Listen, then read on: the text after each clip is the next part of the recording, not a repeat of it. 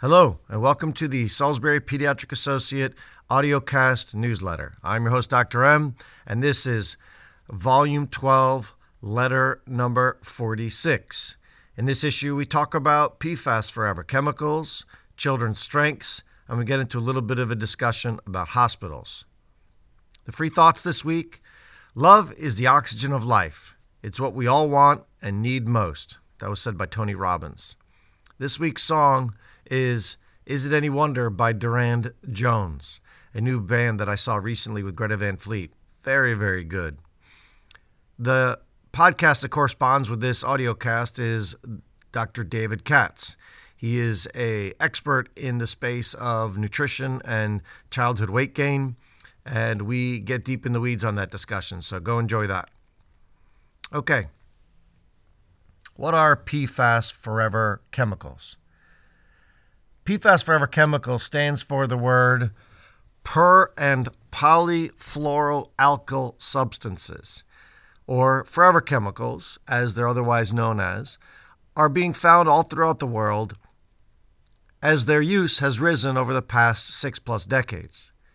PFAS are a family of chemicals known as POPs, or persistent organic pollutants, as they are reported to not break down easily over time. They have been found in products like Teflon based non-stick cookware, Scotchgard, Gore-Tex stain-resistant carpeting, clothing, or furniture, dental floss, commercial firefighting foams, and many types of food packaging. Unfortunately, these toxins have been detected in drinking water, house dust, and food and beverages that we commonly consume. So, when we look at this and we understand that now the biomonitoring analysis notes that 98% of Americans have detectable amounts of these per, perfluoropolychemical alkyl chemicals in our system, in our blood, and in our tissues. Quote, the report concluded that an association is likely between chronic PFAS exposure in children and medical concerns such as elevated blood cholesterol levels, dyslipidemias, slightly lowered birth weight, and reduced antibody response to certain vaccines or infections. Children are more vulnerable to environmental pollutants like PFAS than adults because of breathing space closer to the floor, lower body weight, differences in water and food intake, developing organ systems, and longer lifespans during which toxic effects might manifest. End quote. That came to us from Wolf et al. on the AAP website. So, when children consume more water, and food per body weight, increasing the concentration of these PFAS chemicals that they are exposed to during the day, that leads to issues. Children are rapidly growing, which allows the interface between the PFAS chemicals, the dividing and growing cells, to shorten, thus potentially increasing the risk of disease in this age group.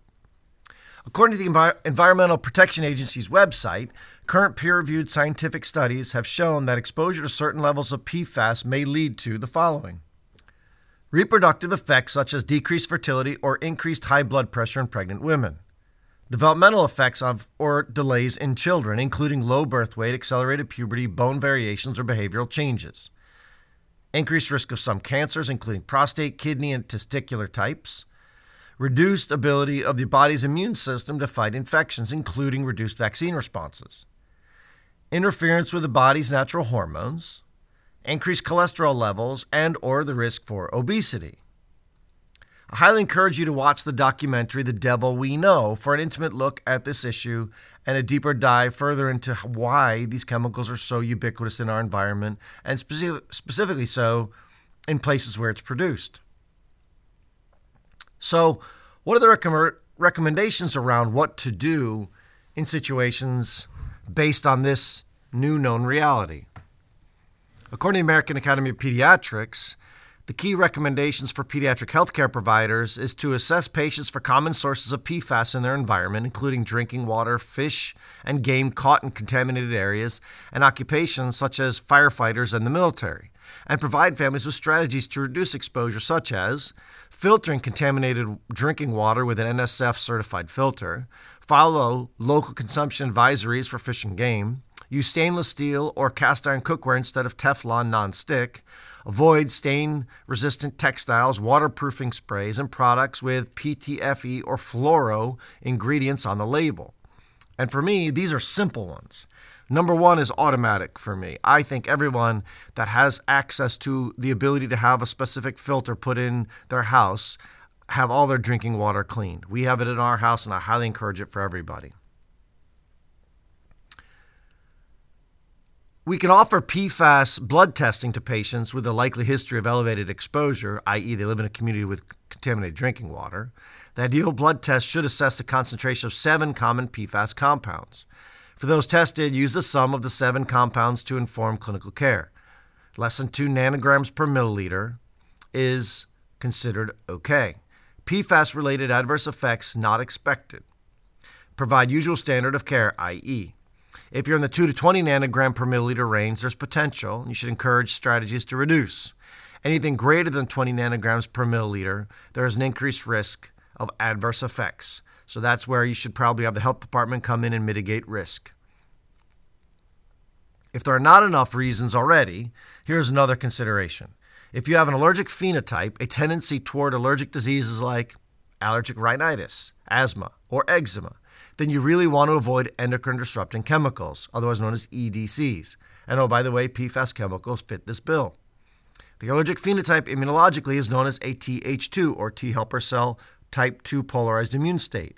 This means that at baseline, your immune system releases chemicals that promote the release of cells like eosinophils, mast cells, which in turn release chemicals like histamine that cause our nasty symptoms of sneezing, uh, wheezing, or itching.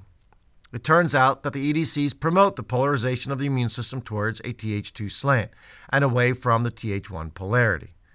The shift leads to a movement away from effective pathogen killing in the body, making you more susceptible to infections and inflammation. COVID 19 comes into view here as Th2 dominance is not useful in the fight against SARS 2, making COVID 19 disease worse. As far as I'm concerned, endocrine disrupting chemicals, PFAS chemicals, and all of the above has zero value to humans long term. We should avoid them at all costs. Visit the Environmental Working Group's website, ewg.org, for more information, and you can take a deeper dive there. Section 2 Play to your child's strengths. As we watch our children grow and begin to find passion and joy, this is the time that is key to find a child's strengths, where they are, and help by encouraging that which they love and are good at. Passion and ability can be an amazing combination towards a goal that builds self esteem and a pathway towards success. Often being good at a few things can be as important, or even at times more important, than being great at one thing. I don't think that anyone will ever argue that someone that is the best at one thing is not the peak, but those humans are much, much more rare than the group that could be multiple beneficial lines of ability.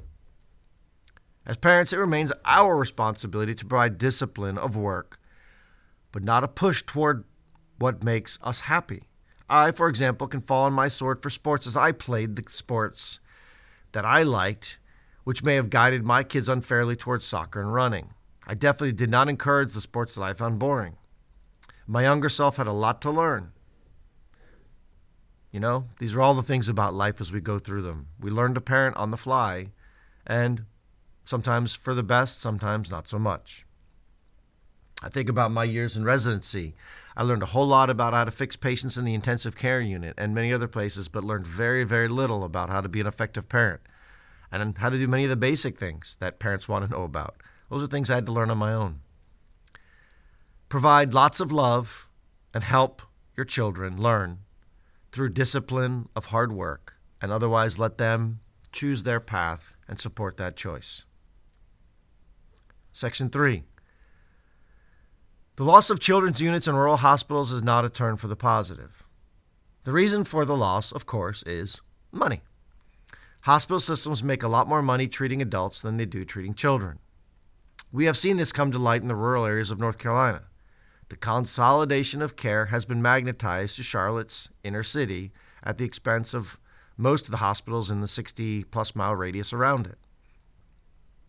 At our hospital, there are nights where we can no longer admit children to our still available, for how long I don't know, pediatric floor because of nurse staffing.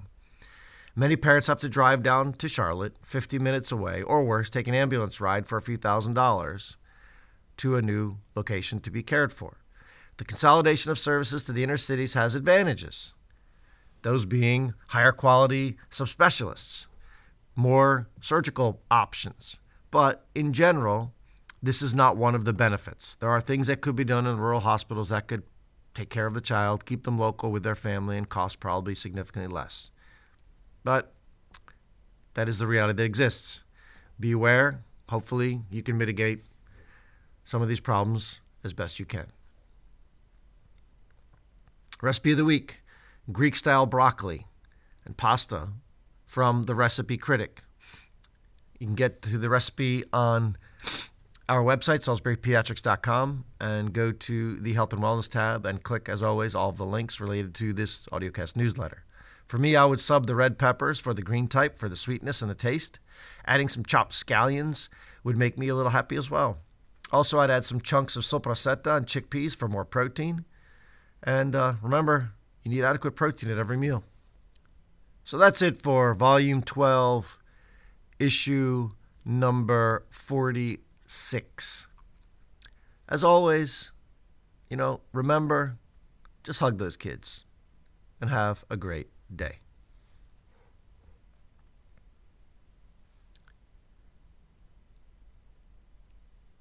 The information provided in this newsletter is for educational and informational purposes only. It is not a substitute for advice or treatment provided by your physician or other healthcare professional, and is not to be used to diagnose or treat a health issue, and does not constitute the formation of a provider patient relationship.